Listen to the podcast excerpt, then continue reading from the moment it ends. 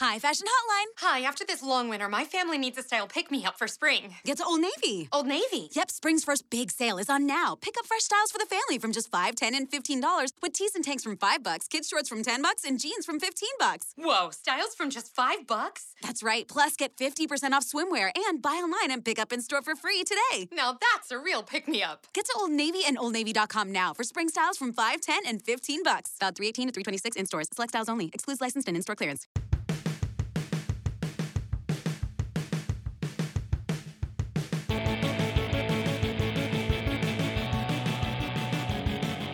Hey, and welcome to Juvenalia. I'm Alan McGuire, And I'm Alan Tannum. and with us today is Johnny Hulawan, Hello. one of the organisers of Octocon, Yes. and you're here to talk to us about Dune. Yes. So there's a gazillion versions of Dune. so we should probably start with the one you experienced first. So what was that?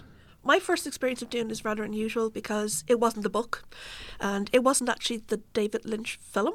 Okay. It was the book made about the film. Do you ever see when they were trying to sell stuff to kids, you'd get a, a condensed version of the book Yeah. with pictures and stills from the film to tell the story? Well, um, the year that the Dune came out, uh, the movie came out, um, I would have been 11, and as one of the stocking fillers, my brother got this book. so I remember sitting there, and he'd no interest in it, and I was pouring through it and looking at it and looking at the imagery in it, the pictures, and the very simple, like, simple kind of plot story in it, and been, found it really fascinating. And then um, a little while later, when we were going in, uh, visiting relatives, it was uh, on in the Savoy. So you had the big marquee of the Savoy with the picture of all of the cast, with Paul Okay. Atreides in the front as Kyle MacLachlan, and it was just it just looked so cool, Yeah. and I didn't know what it was, so I had to wait a couple of years till it was on telly, and then I was then I was allowed watch it, and then eventually they went looking for the book in the library. And the book is pretty. It's a tome, like it's huge. No, it's not that. The original book isn't. There's five books in the series. The original book was written by Frank Herbert and published in 1965. Um, it won the first ever Nebula Award for science fiction. It was one of the few books which tied for when it won a Hugo Award. So um, it's 10 years older than I am, published 65, and it's been really influential when it comes not only to science fiction but also fantasy, because it is very much a fantasy type story in a science fiction universe. Okay. I've, I've read somewhere that it's not considered hard sci-fi; it's considered a soft sci-fi. But would that hmm. be accurate? Or Well, see, hard sci-fi is when the technology or the aliens are the major theme So in, they in take science fiction. So they take precedence. Yeah. So soft sci-fi will be a science fiction setting, but the things that are being teased out in it are soft humanity type issues. Okay. Okay. So, um, book I'm reading at the moment is Savant by Nick Vincent Abnett, and it is a sci-fi setting, but it's the interpersonals in that and how he- people figure out things. So that's why it would be a, a soft sci-fi rather than a hard sci-fi. okay, because me and Alan aren't sci-fi people. Not at all.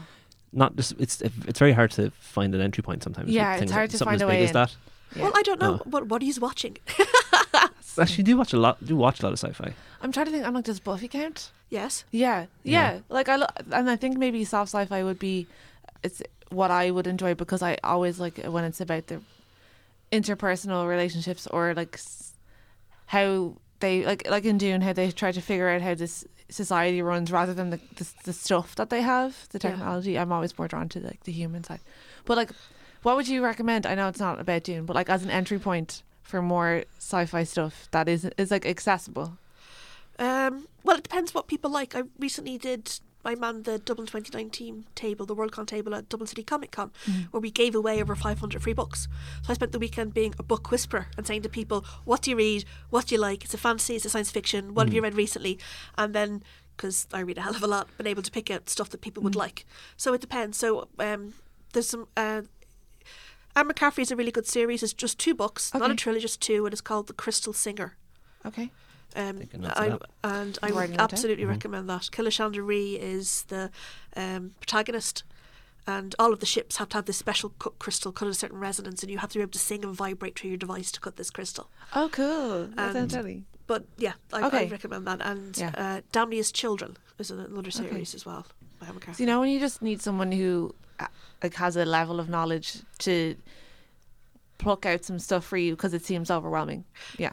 I would absolutely heartily recommend going into Hodges Figgis and going up to the sci-fi section there. There's a wonderful lady who works there called Mary Bridget, and she is a book whisperer. Oh, cool. And Okay. she's amazing. Yeah. And she reads a lot, so she'd be well able to point you out. I'm going to do that. I think because we're both oldest siblings Yeah. as well. We don't. We never had people to recommend Yeah, drop exactly. stuff down to us. Yeah, Uh, no, I'm really lucky because my dad is a big fantasy and sci-fi reader. yeah. So by 11, I had read Lord of the Rings, and uh, Arthur C. Clarke had said that Dune was comparable to Lord of the Rings in terms of being a groundbreaking science fiction book.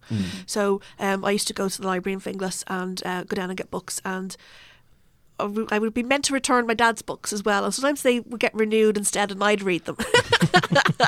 and um, and when the last few Dune books um, came into the library, we swapped them between the two of us. Oh, you read them together, kind Yeah. of. That's really nice. That's Very really much so. yeah. yeah. So it, we would go to the library once a month or once a week. All of us, the five of us, go down Yeah. and pick books and we'll come back. And my dad was also huge into comics, so we were brought up with comics. So I, I don't see any difference between different mediums. So Yeah. if a character and stories are engaging in a comic, in a book, in a TV series or a film, I want to know about that, that stuff in that story. And I, some of them have different strengths and different weaknesses. Yeah. But I don't see any of them as being lesser because they're amazing. No, yeah. The good story is the good story. Um, so when you finally read the book, like the the real Dune, as opposed to like the novelization one, Yeah. did well, I saw the mo- I saw the movie first. Okay, right. so- And I saw um, David Lynch did not get final cut on the film, which he was not happy with. The film did run into uh, problems shooting down in Mexico with all the sand. And what's really interesting is there's a wealth of information you can get about the film, given the fact that it was still uh, mid mid early 80s. We we didn't have the same behind the scenes stuff back then as what we would do now. Yeah. But Sean Young um, played Chani in it, and she brought her camera with her. So we have all these pictures and all these stills of her goofing around on set and the background and people interacting. So there's a lot more about what was happening behind the scenes, and I found that fascinating to be able to kind of pull it apart. So um, there are several cuts and several editions of Dune. Um, a couple of years back, I made my kids watch my one, which is on VHS because I still have my Sony player. Really? Yes. And they enjoyed the film, but then I rewound the film and the noise apparently was appalling. um, but to sit there and watch that. And Dune has a voiceover at the start, which also Blade Runner does. And Blade Runner is my other favourite movie. And when I get Okay. a chance to go see it, I'll see it in the cinema. And um, But Dune has an amazing soundtrack, and Toto wrote a lot of the music. So we think of hmm. Toto's pop songs, but the orchestration and behind it, the different theme music for the different characters, hmm. it's just amazing to listen to. So to sit and actually watch that is just great. But they also have that voiceover, and you get different cuts of people like different cuts of Blade Runner, people like different cuts of Dune. Hmm. But the Dune one starts with the Imperial Princess who lands just her head, so the division of the starfield, and she talks at you. And fades away again. And some people absolutely hate that. Yeah, I found it really weird. But it, do you like it? I found it fascinating because um, Frank, Virginia Madsen, isn't it? Yeah. Yeah. But uh, the first book gets a lot of uh, critique for not being feminist enough. There are strong fe- women characters in it, but they only mm. seem to serve to prop up the, the, the male character stories. Yeah. Yeah. But by f- but when you read the book, it is told by Princess Irulan, who's the uh, Empire's chronicler and writes the official biography of her husband, which is Paul Atreides Muad'Dib. Mm-hmm. So it is everything that the book is through her framework as she experienced it as mm. the royal historian. So when the film opens up with that, for me, that put context in. This is her telling what happened. Okay. Mm-hmm. Because it's strange. She's not in the, the rest of the film a whole lot. Well, in, in the, the main cut of the, the original cut. Yeah, you just see her being decorative on her father's arm yeah, and she being told, doesn't- shut up doesn't and you'll have marry who you're lines. told. Yeah, love." yeah, yeah. So, so it's, un, it's an unusual choice to give her the the voiceover and then not be particularly present in it. So the when you read Dune, it is a bit like um, the Princess Bride. The Princess Bride is written as an actual book, Yeah. a telling of a story, a, a chronicle of something happened. Mm. And Dune is the same because you get the, the premise is from her. And then at the top of every every chapter, there's a little quote, and the quotes are from all the things in the universe that Frank Herbert created. So you get quotes from the Bene Gesserit Sisterhood, you get quotes from um, Ix, which are the people who kept with AI after society said AI is not good, AI is going to kill us. They got rid of all the all the, A- mm-hmm. all the, yeah. all the mm-hmm. AI, um, and you get quotes from the, the guild navigators who fly the ships. You get quotes from the Fremen in the desert in Arrakis. And you get you've got the quotes from the Orange Catholic Bible. all these little snippets just at the just at the, the top of the chapter to go, what is this? Where does this from? Why does mm. this matter? And mm. then you read the chapter and then kind of go, oh, but it just as a as a multi layered book to tear into that has mm. so much crammed into it mm. and so many new ideas. And of course, they were never going to translate that into a film. And there are parts of the films where it's, it's really silly and really cheesy. Mm-hmm. But I think if you know that and you go into it, it's mm. fun. Mm. Um, Hollywood Babylon in the Lighthouse Cinema did a screening of Dune about two years ago, and I was absolutely thrilled because I'd only seen it once on the big screen, and this mm. was a bigger screen, and again the full surround sound, and we're there, and a couple of people were like, "Well, this is really cheesy, and it's Dune." Because anybody actually here like Dune, and most of the room put up their hand, and they were like, "Oh, okay." Yeah. You're like, oh, Yeah. sorry. Well, no, it, it's something I love. It's something I'm passionate about. And if other people that like it, that's okay. That's So- not going to stop me loving it. Do you enjoy the campy aspects of the film, Yeah. or do you would you prefer like a, s- a, a more straighter, more straight ahead version? Yeah. Patrick Stewart's amazing in it. He is Yes. actually. Yeah. He plays Gurney yeah. Halleck, the weapons master, Mm. and to see him just being surly and hilarious and cantankerous is just great. Mm. And you get, you know, um, lines like, you know, we have Wormsign, the likes of God has never seen.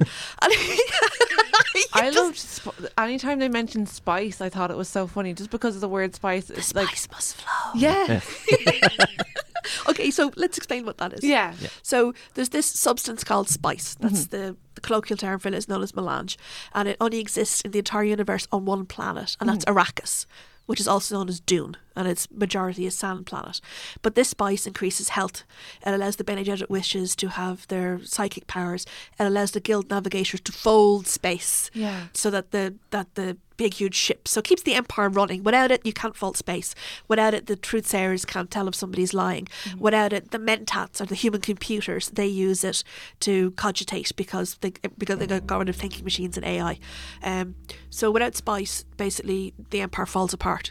So you have the spice is only available on this one planet, and. Because it's an empire and because colonialism was a thing, it was obviously invaded, took over. We're having your spice lads, and the natives get treated very badly, um, which nothing like that would ever happen in real life. No, I've never heard of that. yeah. So you have the native population waiting for their messiah to come, Mm-hmm. th- who's been promised is going to come and lead them in, in rebellion. And they're, they're, they have prophecies around trying to turn Arrakis from a desert planet into a lush water planet. Mm-hmm. So at the centre of this, you have the struggle between two houses. So it is a bit like Italian feuds between different mm-hmm. houses mm. with the Harkonnen and the Atreides, because the Padishah, fourth time emperor, only has a daughter. So who's going to be the next emperor? Um, and it's not going to be the daughter, it's whoever the daughter marries. So the two houses in descendants are the Atreides and the Harkonnen. And the Harkonnen had Dune, had Arrakis, and plundered and raped and pillaged and actually caused disruptions to the spice flow. So then you have this council comes together and go, well, we're not happy with this and you're doing a crap job. So because they did a crap job, they then give ownership of the planet and the responsibility to House Atreides. And that's when you see Dune the, the book starts. You see young Paul Atreides with his mother and his father, and his mother's the Lady Jessica. And she never married the Duke. Um, she did, the Duke always said he loved her too much to marry her because then she would be a duchess and she would have to have all the pomp and circumstances and duties of that. Um, so he she was the royal concubine and the mother of his son, and and she was told only to have girls because the Bene Gesserit, who do all the training and they're the, the secret cult who organise all the genetics, mm. had hoped that an Atreides girl would marry a Harkonnen boy. Mm. Because you've all this b- behind the machine mis- mis- machinations mm. happening. So you get the shift in the planet and you see Paul Atreides training because he's going to be leaving his home planet of Caladan, which is basically a water planet, and they have to uproot all of themselves to this new planet and all of the dangers and all of the um, things, that, the traps and the tricks that the Harkonnens will have left behind. And can they survive there in this place? Can they make new friends? Can they find sand power uh, in it, on Arrakis? So it's like they're basically being sent on a mission, but it's not as straightforward as that when Yeah. you actually see the movie. It was really interesting. It was basically just like family feuds, kind of. Yeah. When you look at it like in a really basic way. Spoilers, betrayals happen. oh yeah, there is betrayals and worms. Yeah. Dean Stockwell's plan um, to get revenge for his wife's death is needlessly complicated, I would say. Uh, I found it really interesting because one of the classes, you've got the Mentats, you've got the Guild Navigators, are these uh, empirical doctors who are meant to be trained and have mental blocks and they serve their families and they, they will not betray their families. And they find a way to Yueh. Yueh, a thousand deaths not enough for Yueh. Uh, is the curse that gets laid on him. That he betrays the the Atreides family, and the Harkonnens come back into ascendance. So you see Duke Le- Leto dies, Lady Jessica and young Paul Atreides get away, and they manage to find refuge with the indigenous population on the planet, and then eventually uh, organise a rebellion. And not only do they uh, take over Dune, they take over the entire empire because he who can destroy a thing controls it.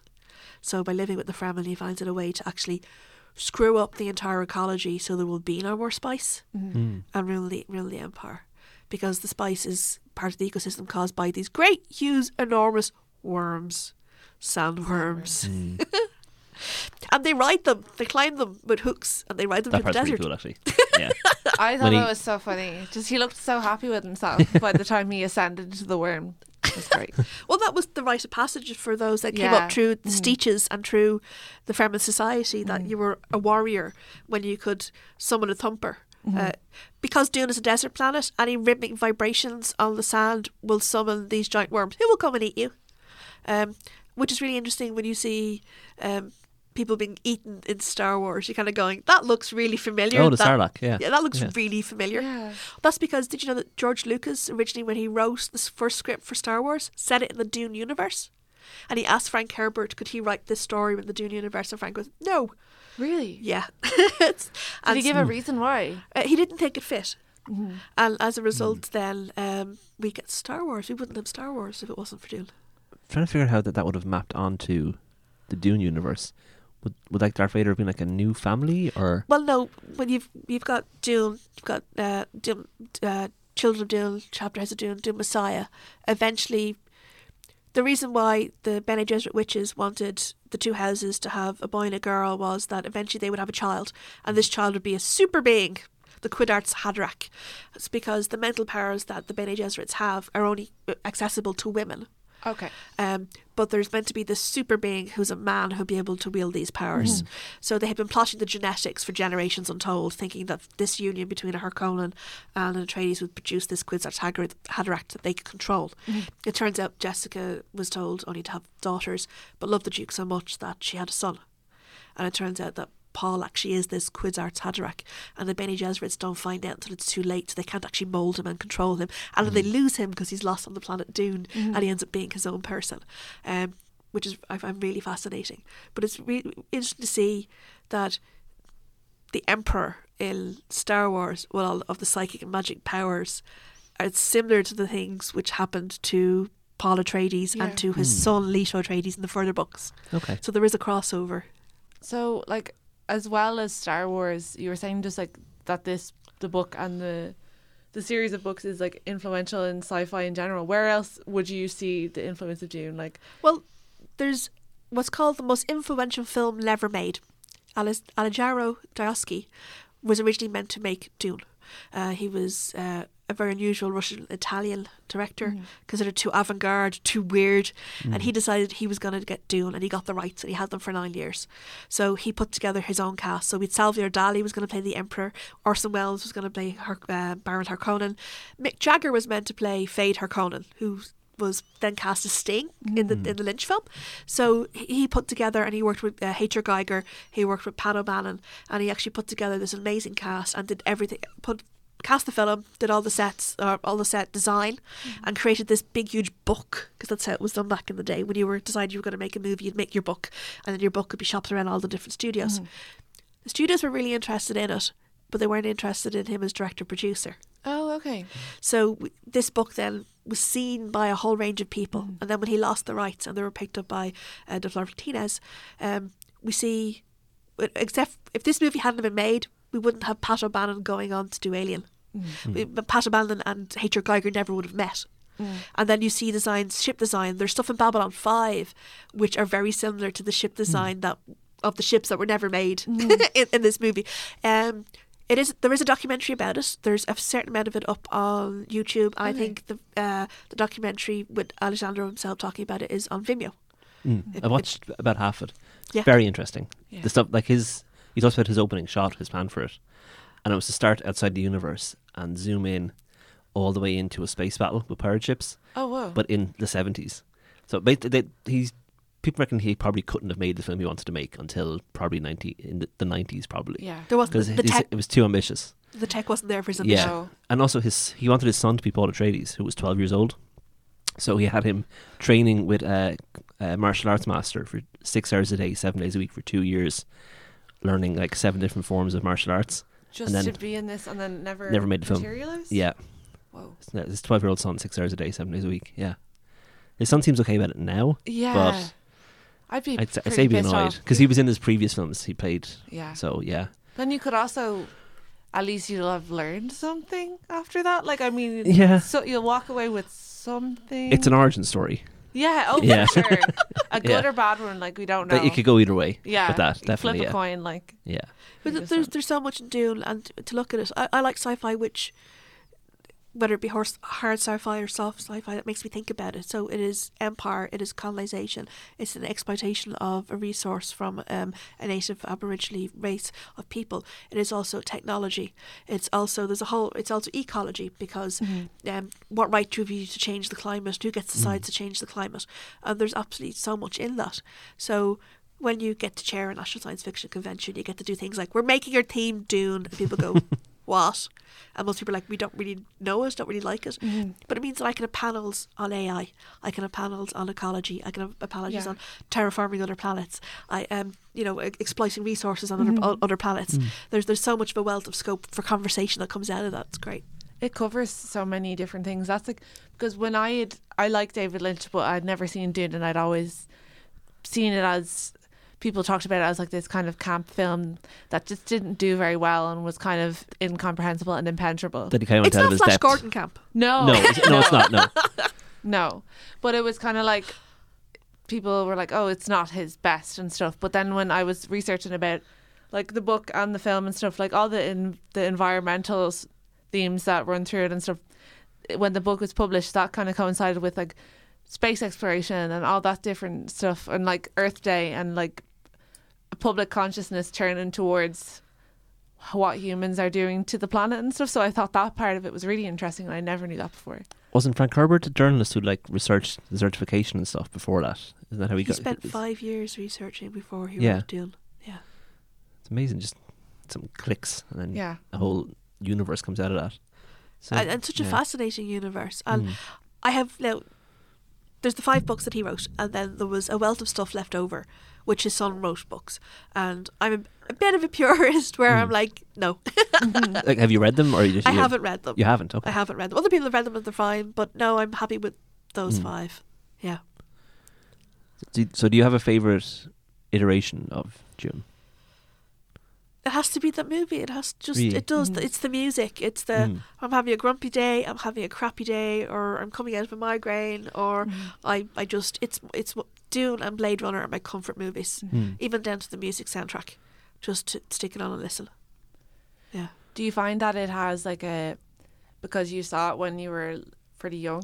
Do you think that that aspect of it is there? You know, like when you go back to stuff when you were young, when you if you were coming back from being sick or something, to just kind of make yourself feel okay again. Would Dune be like your Yeah. go-to? Yeah, comfort Yeah. movie. Mhm. Absolutely. Dune or Blade Runner. Yeah. Mm. Why? does Blade Runner? Like, what does? Where did that come in to things for you? Well, see, Dune really was, you know, I, like I said, I was reared, around, reared with comics. My dad got comics. My dad had Vampire Alcoholic comics and Crypt comics and Asterix mm. and Obelix comics, and we all went to the library. So books and comics and films were always just different ways of telling stories. Mm-hmm. Um, so when I then got into Herbert was my intro to reading more sci-fi stuff and not mm-hmm. being afraid, and I blitzed through all of them. I was very lucky between Finglas Library and Ballymun Library. Mm-hmm. Ballymun had all the Asimovs and Clarks, and I could cycle from where I lived in Finglas to Ballymun Library, or they would order stuff in. And the very lovely head librarian in Finglas Library gave me my adult tickets two years early. Because Sound. because they were paper tickets back then. Because Yeah. I am old, and my paper tickets were ratty. And he goes, "Yeah, you're you're 16 soon." And I just looked, and he goes, "Just get your dad to sign that." So once my, I had my parents' approval, but the Ailish was amazing. And if he wasn't sure if I should be allowed to have a book, he said, "Just let me ring your dad." oh my god, that's such a level of care. Like, that's so nice. well, that's like that's why librarians are amazing. I love libraries. So I had then just torn through uh, all of the classic stuff, uh, um, Heinlein, um, and then I discovered Harry Harrison. Um, the stainless steel rat books are hilarious. It's if you like James Bond and if you like sci-fi, you like something that's really tongue in cheek. The stainless steel rat books, they're and they're quite short, Yeah. are really over the top and silly and hilarious. Okay. That's Um, completely new to me. I never even heard That of sounds that. like a cool hybrid of two Yeah. things, like Yeah. espionage and sci-fi Yeah. Steel and rats. Yeah. Yeah. Hi, we're just interrupting you to tell you about the sponsor for this episode. It is abortion rights campaign, and we want to tell you about the March for Choice that is going to be taking place on September 30th. That's a Saturday. And it's going to kick off at the Garden of Remembrance at 2 pm. And there's going to be lots of really cool speakers there talking about choice and why Ireland needs free, safe, and legal access to abortion. I think that's. I don't have anything to add to that. You're going to be stewarding that, aren't you? Yeah, I'll be there. Ellen will be there. I'll See be there. Repeal the 8th. Repeal the eighth. Yeah. Yeah. I want to highlight a particular part of Dune that I really, really liked, and it's one of the campier bits, but it just it's going to stick with me forever. It's when Patrick Stewart is running into battle holding a pug Yes. near the end. Yes. I loved that. I love that they have pugs in this Yeah. universe. There's one- there's, there's one pug. Probably know there's this one pug, and it's is Tucked under his arm with a superpower- Yeah, yeah. It's like it's like hard boiled, but with a pug instead of a baby, which is The pug good. wants to fight as Yeah. much as anyone else. Mhm. What was really interesting was he did Dune and Excalibur came out roughly at the same time. Mm. So he was in one of the biggest fantasy films and he was in one of the biggest uh, science fiction films Yeah. at the time. I found it weird because I was a huge um, Star Trek Next Generation fan when I was small. Uh, but it was probably I started watching about ninety five. I'd say it was only when it was on repeats in Sky. So when I was watching Dune, it was like it's that's an old film in my head, but he looks exactly the same as he does in Star Trek. But there's only like three years between Mhm. Dune and Star Trek starting, Yeah. so he just looked like that for Forever. for 30, 40 years now. Yeah, He's really kind of he plateaued and Yeah. stayed. Like he he reached his peak and hasn't dipped. yeah. Since. My wife's granddad was the same. He um, went bald when he was about thirty. There's pictures of him at football clubs for like photos in the 70s And he looks exactly the same as he did in 2010. He just went bald and just looked the exact same age for 40 years. Well preserved. It's so weird. But no, he like aged like 20 years in like a year. He just looks, you know, some people just look like an old man just straight away. Yeah. mhm. And Patrick Stewart did the same, but just, I think it's the grey. well, see, Yeah. again, Yeah. I'm old, so I did Hamlet for my leaving cert. Oh, so did I. Yeah. And it was the old BBC's on VHS version of Hamlet. we Hamlet. watched that with Derek Jacobi. Yes, Yeah. Derek Jacobi as Hamlet, but had uh, Patrick Stewart as Claudio. Yep. And he had hair. And it was curls, That's silver right, and black curls. I've Yeah. never seen him with hair. I'm gonna have to It's Google weird. that. Yeah. In some of the Star, in, uh, Star Trek Next Generation episodes where there's flashbacks, he has like a nice brown floppy hair cut as well. I just keep thinking of him like that's I never really like again it was always stuff like Star Trek and Stargate SG One they were always the thing I'd watch the last ten minutes of before the new Simpsons was on. Yeah, yeah. That's yeah. what I my experience of them Mm. was. But then like I know my dad loved Star Trek, so I need to maybe talk to him about that. And My nana loved Star Trek. So Did she? My nana, yeah, and I used to go over to visit her, and we'd sit and watch it, and she liked the idea that it was looking to the future. It was the the positive message, and this was the original series, which was Mm. cardboard rocks and cheesy, but the infinite diversity and infinite combinations, and the idea that we're gonna actually leave this planet and do better, you know, and the money and capitalism hasn't destroyed humanity. Um, I think it's really interesting. Have either of you seen the Sci-Fi Channel series of Dune, the mini series? No, No. I've heard it's it's a more faithful take than the film. Would that be It- fair to say? it's more fateful. Um, Yeah. It is more aesthetically pleasing. It is closer in line to the book. Uh, Susan Sarandon plays uh, Reverend Mulder Muhammad Guy. What is it about Dune that it gets really good casts Really no matter what cast. form it's in? Yeah. Like even the ones that aren't, don't get made have amazing casts. yeah, they're Yeah. just they're like Susan. I- I need to watch that now because I love her.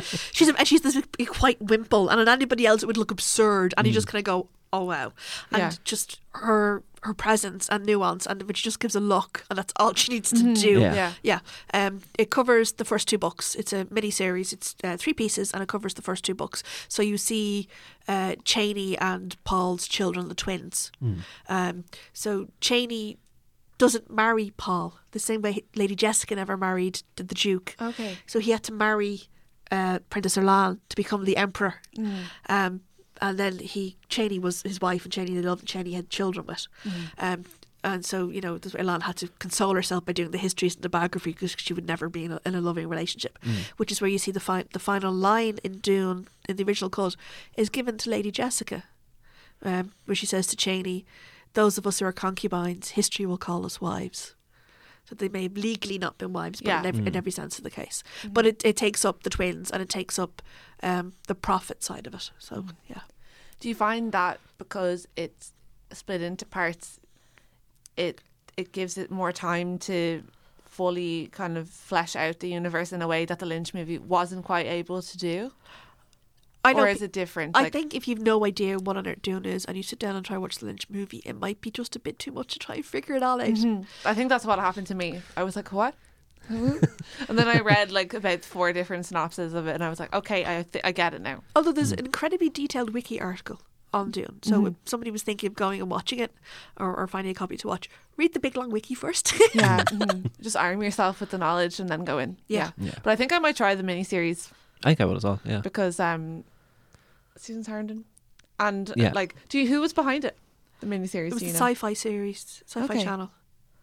Um, was- it, it it deals with the more religious aspects, which weren't dealt with uh, in the Lynch movie as much, Mhm. because that's one of the things. A lot some sci-fi will not hard or soft will not have religion in any way, shape, or form, Mm. and this had a, a multiplicity, um, which I think maybe is why then I went on to like Babylon Five. Mhm. You know, um, there's no religion really much in Star Trek, and that's fine. People may have personal stuff, but there's no.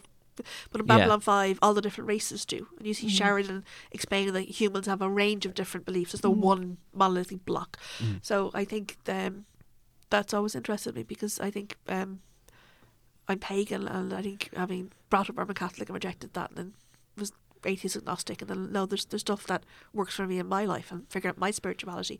I think spirituality can very much be a force for good, Yeah, I think so too. if not used to oppress. Yeah, Mm. completely. by institutions, it can very much be a force for good, even just for people individually and personally. Mhm. So for a sci-fi book not to deal with religion at all, Mhm. particularly with different diverse places and different cultures, Yeah. um, I found that odd. But then to find that in Dune, and then you see the contrast, I thought was face amazing. That's really interesting. So, like, can I ask, how did you find your way into paganism? Like, where did that start for you? That's really interesting. because I've been a stroppy feminist for a very long time. So it was like a natural progression. And it was a why, why can men be priests? Why can't women do it? Yeah. Like really, what like why?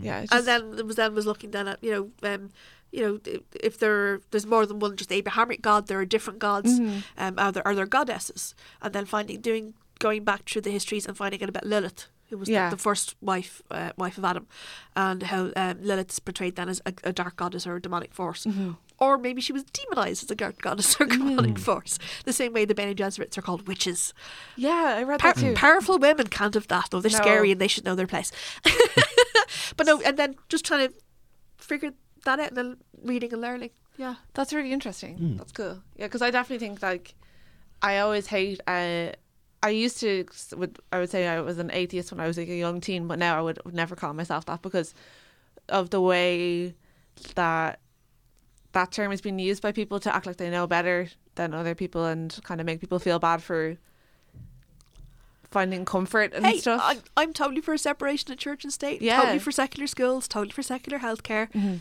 But I'm still a pagan and I still do stuff around full moon and people think that's crazy and they'd never do it I'm like that's fine I don't expect you to do it Yeah, I'm not If it means one's gonna make nothing- you do it. Yeah, if it means nothing to you and it'd be stupid and silly for you to do it Yeah. don't do it yeah, that's a good rule in like life. Yeah. just in general. Is there like a big organization of paganism in Ireland, or is it Um, more individualized? No, we ha- there we've had uh, legal pagan weddings in Ireland since 2009. Okay. We actually have legal Cool. solemnisers.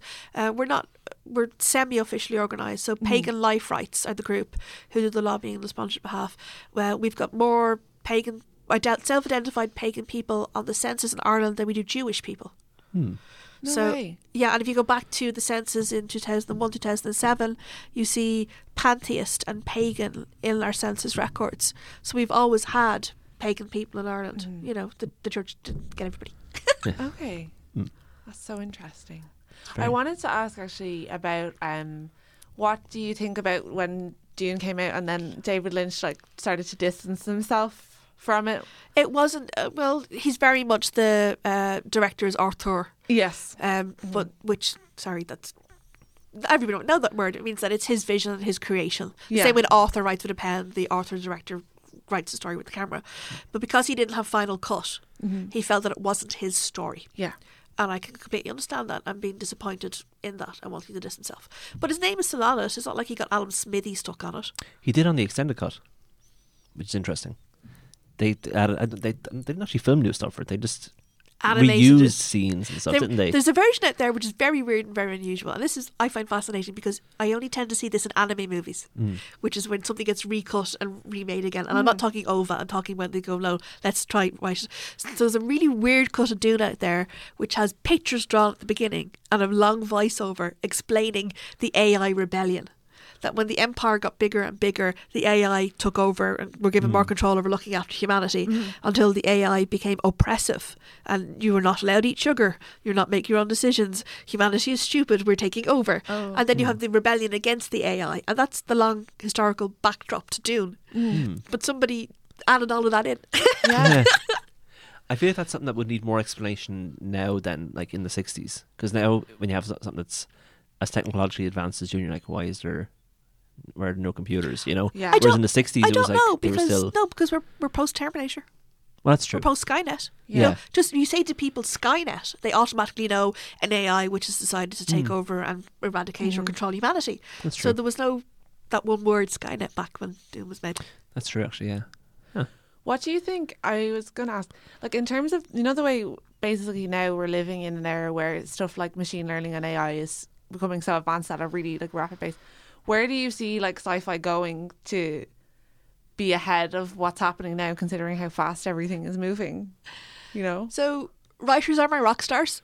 And I like to lick their brains by reading the books they write. so uh, two of two of the writers whose stuff I really love in terms of uh, future forecasting and future shock is Warren Ellis and Charles Stross. Charles Stross said he's not writing near future shock stuff anymore. He just can't keep up.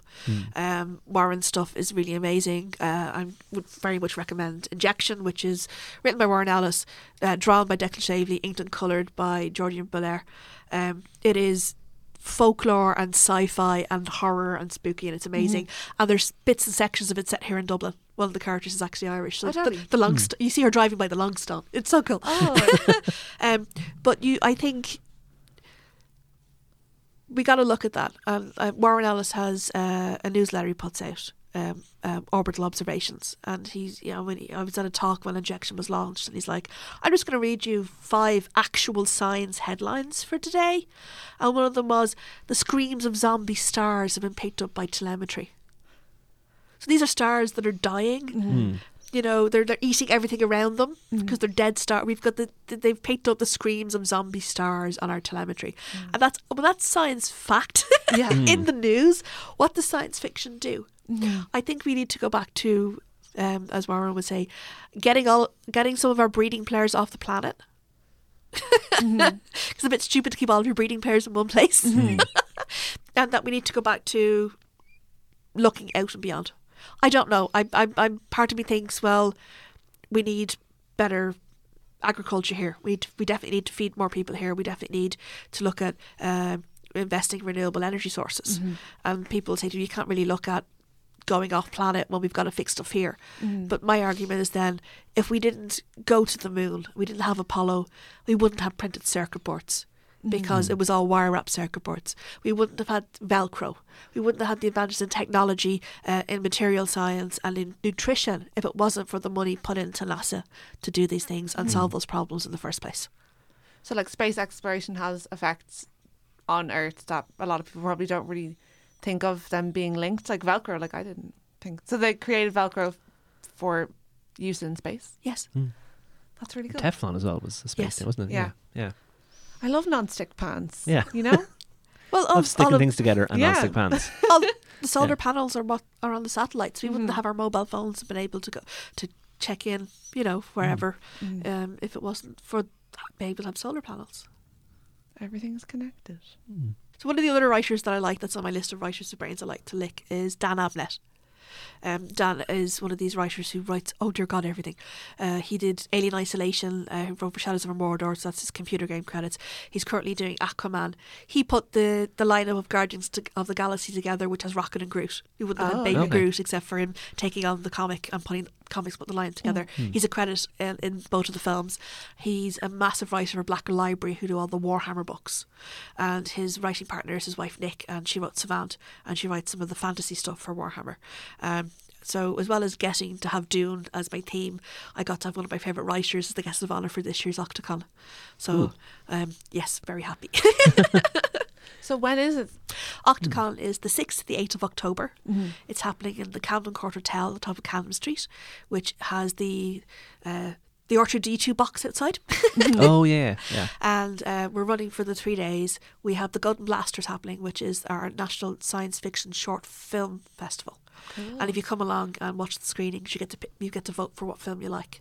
So we've got cosplay panels on a whole lot of things. We've got a whole lot of guests. We're really pleased. Ian McDonald's coming down uh, from up north. We have people from Steve Jackson's games going to be there to demo games. Um, currently, it's thirty five euros for the entire weekend. That's a really good value. Um, and we have concession rates for people that are students or uh, under 18 or not working or whatever, and that, that's 20 euros. And have you found is this your first year in charge of the entire festival? It's my first year's chair. Yeah. I was co chair last year and Piero the year before that. I helped run Eurocon, which was the same way Worldcon moves country moves city every year.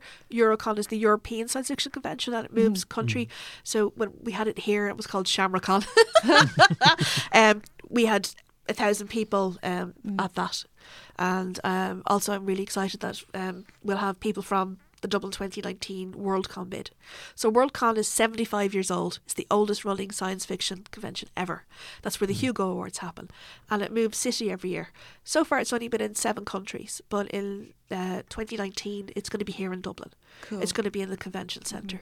So if you, uh, it's five days, and if it's your first Worldcon, it's 100 euro flat in, and that gets you access to everything. George R. R. Martin goes to it every year and buys his own ticket. So does Neil Gaiman.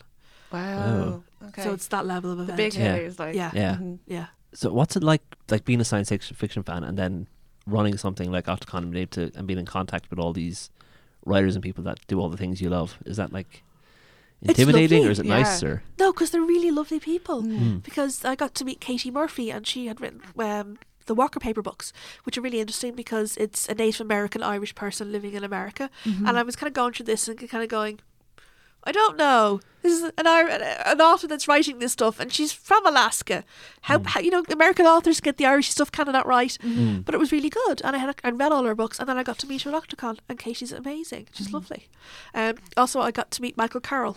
Uh, Michael Carroll is the current, one of the current writers on Judge Dredd. Uh, he's also written the uh, New Heroes, Quantum Prophecy YA books, mm-hmm. and he's another one of those writers whose brains I like to lick. So I got I got to sit and be on a panel and talk about 2000 AD with him, and I get to be on a I get to be on a panel with him and Dan Abnett and talk 2000 AD with them at Octocon. That's very so cool. yeah, it is very cool. So do you feel like if you think about you when you were like a little kid and you now, would you think that you were cool to get to do all this stuff? Well, I've always liked writers, and whenever I got a chance to get books signed, I always did. Yeah. Mm-hmm. And I'm a huge Terry Pratchett fan. And when he was at the top of top of his production, mm-hmm. we got two books a year. We got one in June for my birthday. We got one in December for Yule. Mm-hmm. Um, so I, and I got my copy of Soul Music signed by him. I got my copy of Hogwatch signed by him. Mm-hmm. So reading was always such a, a big thing growing up. Mm. But Dublin is the type of city where you would bump into people Yeah. that write books and mm-hmm. have a pint with them, or sure, I met your man or I met your one. Yeah. So it's not something I find intimidating. I do mm-hmm. try to keep the fangirl squeed down a bit because yeah. Who have you? Who would be like if you could pick one person to meet, like dead or alive, and talk to, and fangirl as much as you want? Who would it be in front in the sci-fi world? Like in terms of film directors, authors, anybody like that? I would want to talk to the person who wrote the first science fiction book ever, Who is it? Mary Shelley. Mm. 'Cause And She wrote she yeah. wrote Prometheus, which is Frankenstein's monster. Mm-hmm. When you're so bored, you don't you just don't want to have another threesome with your husband and his friend, so you go and write write. so you go and write stuff instead. Yeah. Mary Percy had a strange. Yeah, it was interesting. Uh, uh, consensual adults making their own arrangements and agreements. Exactly. no, I, Keeping your husband's heart after he dies. plus I would love to talk to her about her mother because her mother was Mary Woollen. Yes. Mm. and mm. her stuff was one of the first treatises on women's liberation mm-hmm. written back in the 1800s. So to actually sit down and have a chat with Mary Shelley, that'd be cool. Mm. That's a really good choice. Yeah, you can't, you can't beat that. I think. No. I mean, I never met Terry Pratchett, which I'm very sad Aw. about because I've been reading his books since I was like nine. Terry Pratchett was never- Terry Pratchett was Octocon's very first guest of honor back in Really? 1990, Wow. and we were very lucky to have his daughter Rhianna come over last year. Mm. But we had, um, and it was one of the first engagements she took on since her dad died. Mm. And we had been very clear with her and been asking her for a couple of years that we wanted to talk to her because of the game stuff she writes. Mm. Yeah. Tomb Raider. Personally, I wanted to talk to her about Overlord, which is an amazing series of books, and the original Minions. Not these green yellow things. yellow things, no. The original Minions are these hobgoblin creatures, and they're different elemental creatures. So um, we wanted to talk to Rhianna about her work on that. So we had, we had her last year's guest of honour with um, Peter Morwood and Diane Duane. And Diane Duane has written on us, uh, the Young Wizard series, but she's also written Star Trek over the years. And they enjoyed being at Octocon so much last year, they're coming back. That's, That's so great. cool. That's such a nice Yeah. endorsement, isn't it? But that's the thing, Yeah. the, the, the guests who come along genuinely enjoy it because we're not a red rope convention. Yeah. We don't segregate people off. Mm. The guests are on the panels and then go to other panels and then hang around the bar and take part in the conversations of the weekend. Yeah. Which I think is really nice because I think we'll probably have maybe 400 people over the weekend, Mm-hmm. which is that kind of intimate uh, convention. So you get people then hanging out in the lobby, just Mm-hmm. chatting, which is great. Mm. It's like a nice sense of community instead of this kind of like us and them situation. It's very much a community. I bought my own ticket to Octocon, even though I'm the chairperson and Yeah. putting in mm. all of these hours, which I'm happy to. And all of mm-hmm. my committee, I have a wonderful committee of people, they all bought their tickets as well because it's by fandom, for fandom, and not mm-hmm. for profit. Yeah. That's really cool. I think a lot of other cons could do better in that regard. I think the majority of conventions do. Gaelcon runs at the end of October, which is the National Games Convention uh, that's happening in the Ballsbridge uh, Hotel. Um, they're running, oh God, they're coming up on the 30th year. So they're running a very long time. And then you've got Itzacon that runs over in Galway. You've got WarpCon down in Cork. Yeah, I'm, I'm very much a geeky super nerd. Sitting here in my Baldur's Gate t shirt. Do you go to a lot of cons Um, besides the ones you're organising? yes. Yeah. Like I came up through convention running. I was peer on on commission for Gaelcon in 2009. Okay. and then I've given a hand with a couple of them, and I'm at the stage where um, I don't necessarily uh, get involved at committee level with a lot of them, but I'll be a consultant, or if somebody's taking on, um, well, Twitter was only starting back in 2009, and I was running the Gaelcon account for that, doing uh, uh, online peer on social media engagement. Um, so I will do conventions that are doing that because some of them are uh, college sock based, so you have a rotation of people coming through. So I've always said, look, I'm available, give me a shout, I'll help you tailor or put together your your, your plan for running it. That's cool. So like you can pass on your knowledge to other people and like the whole scene will just build from there. that's why Octocon's been running for the last 27 years. That's why we've never been in the news for anything that, you know, wasn't positive, you know? And we're really lucky the Camden Court Hotel is very accessible. All of our rooms are all on the one floor. Um, they do an amazing, uh, uh, they do amazing gluten-free and vegetarian food as well. And the staff are looking forward to us having coming in and wandering around in costumes and talking about bizarre things at the bar. they actually thrilled to have us back. I say it's really enjoyable for the staff. Like it's such a Yeah. cool few days for them. Yeah. Makes a difference from like businessmen Yeah. eating scones. So yeah, Well, they- Scones are good. they are good. Well, one of the things that we do that the World WorldCon does as well is we have badges. So instead of getting a wristy, it's a badge with whatever name you like because some people want their legal names. People have a name, nickname their own and found them as. So mm-hmm. mine will just have Janet on it. And then we do ribbons underneath. So if somebody's talking to me, they'll know my name mm. or they'll know who they were talking to. And mm-hmm. everybody's usually happy to wear their badge. But then you'll have ribbons. So I have one which is Pretty Little Dead Girls, which is a ribbon that says that I like Seanan McGuire's work. She's another art. Seanan, who won her Hugo this year, and I was so happy for her. Mm-hmm. um, and then there's a TARDIS ribbon on it. So you get different ribbons, that means different fandoms. So it's very easy to walk up and say, oh, hi, Alan. Mm. Nice to meet you. I'm so-and-so. And what are you into? And then talk about your interests. That's really mm. cool. It's like a little, like a bunch of signifiers, so Yeah. you can. It's a cheat sheet. yeah, mm. that's amazing. That's such a good idea. We also Yeah. have one ribbon, which is if it's your first Octocon. So people then will go, oh, this is your first one. How are you finding it? Do you have any questions? Because people are so inclusive. that's so nice. Yeah, we have a, a wonderful code of conduct, and everybody does their best to make it a welcoming space. Uh, we run LGBT panels, we run a whole range of inclusiveness. Um, the, the first chair of Octocon was a woman. We've had lots of women at Octocon. We run, we do run into a bit of gender balance sometimes with our panels. We're having to try put token men on because we can end up with too many women on, on, on panels. Um, but we also have a purple ribbon this year, which is uh, an invisible disability ribbon.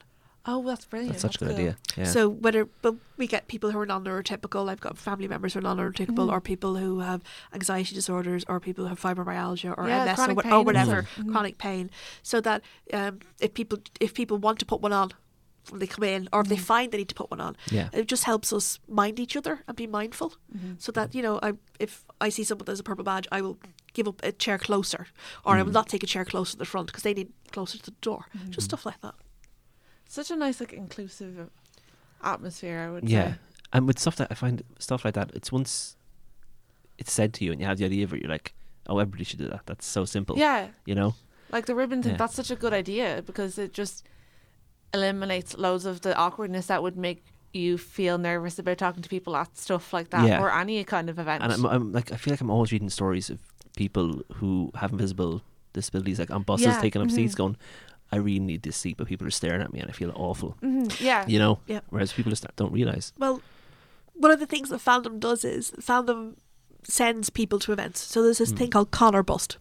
And Con or Bust is specifically put forward to help people, fans of colour, to attend events they can't otherwise. Okay. Because it looks at the inequalities uh, in society and says that usually people of colour are more discriminated against and have lower income. But we want to have fandom and science fiction and fantasy horror are, is for everybody. So we gave two memberships to Con or Bust and they then run an online auction to, to make sure that we have more people can come along. But you also get fan funds. There's one called the Nordic Fan Fund.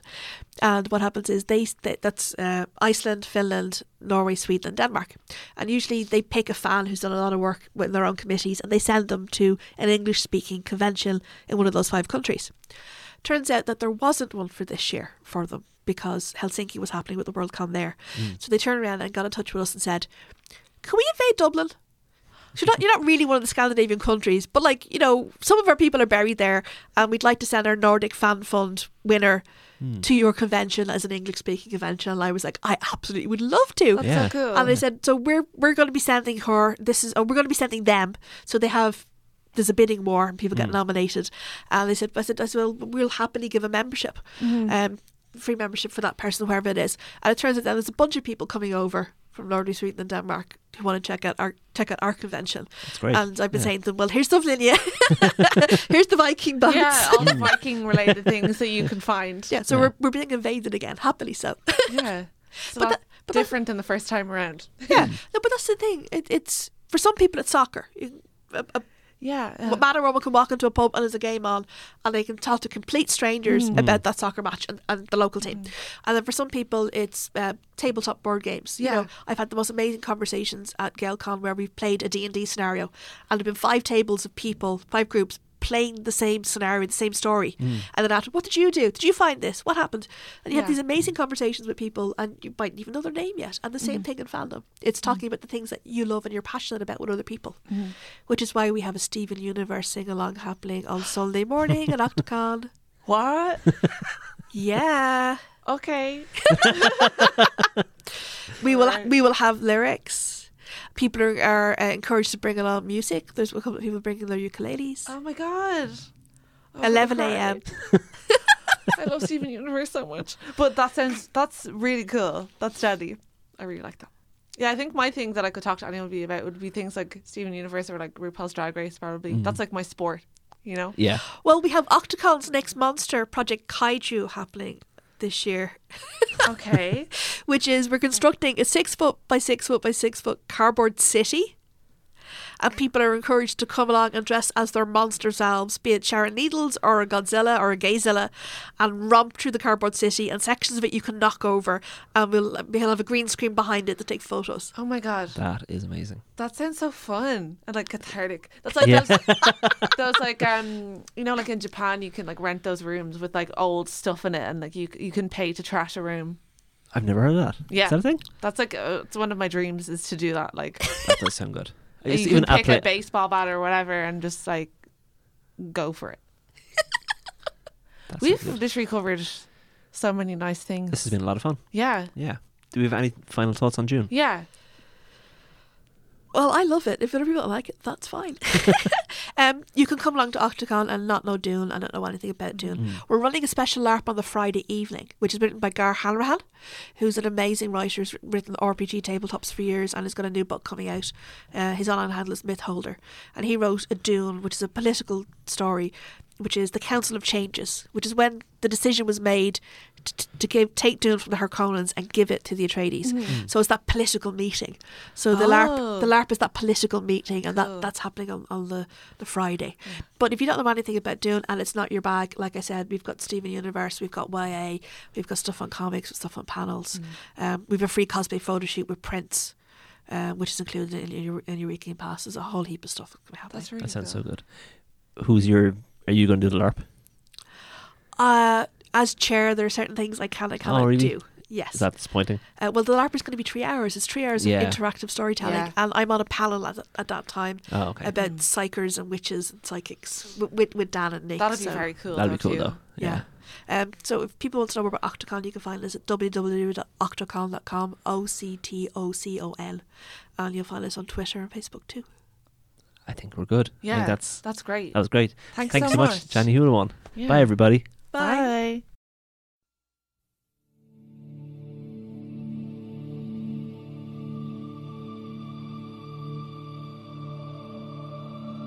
So there we go. Another episode. Thanks again to Johnny Hulawan.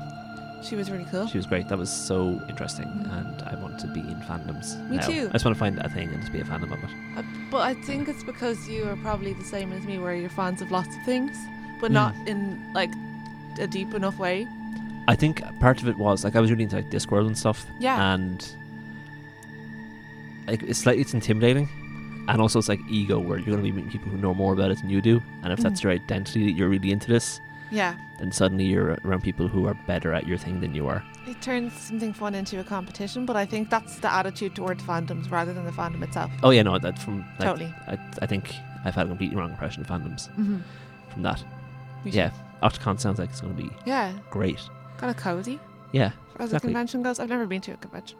No, me either. I, I tried to go to a Star Trek one when I was um, 11.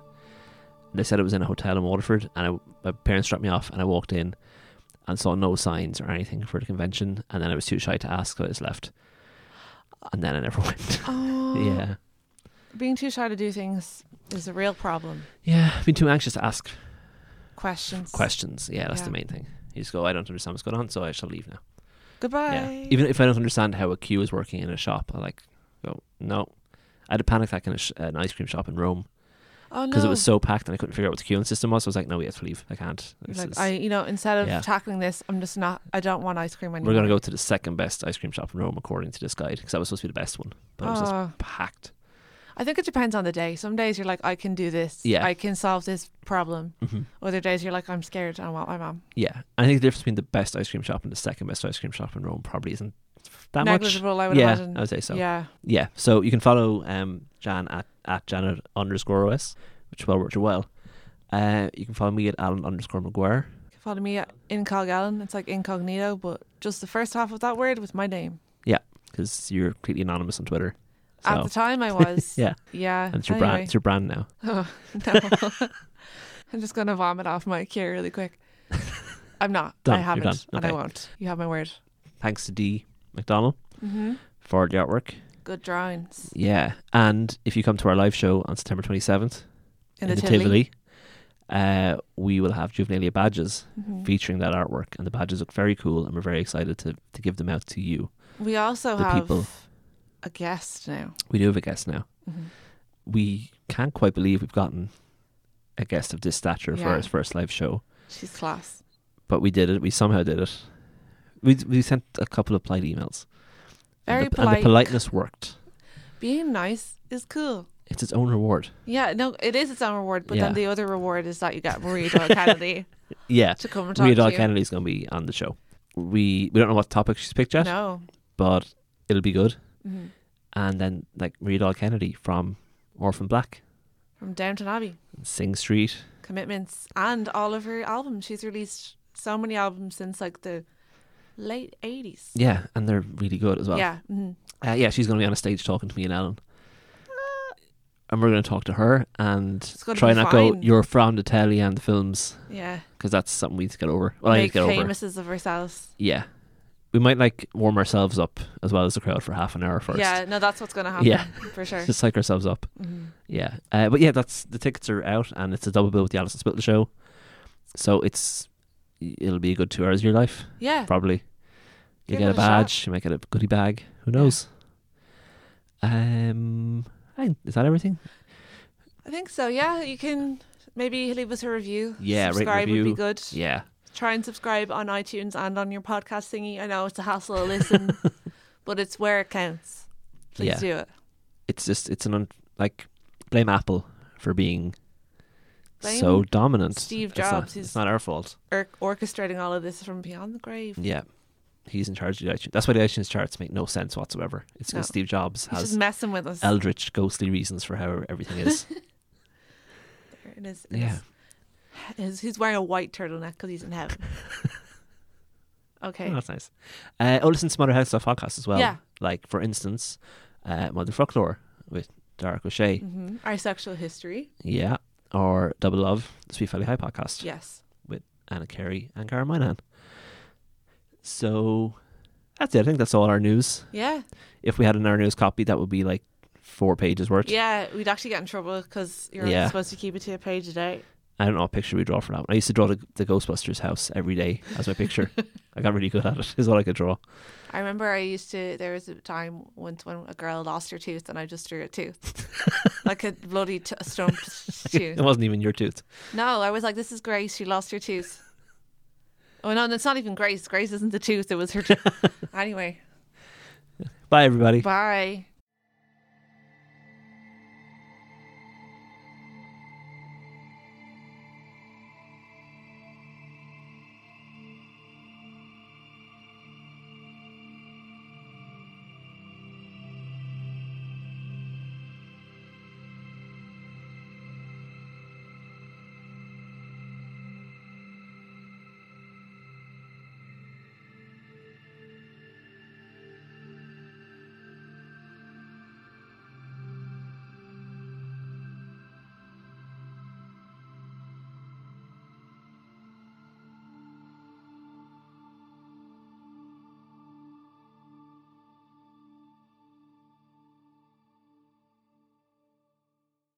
This has been a production of the HeadStuff Podcast Network.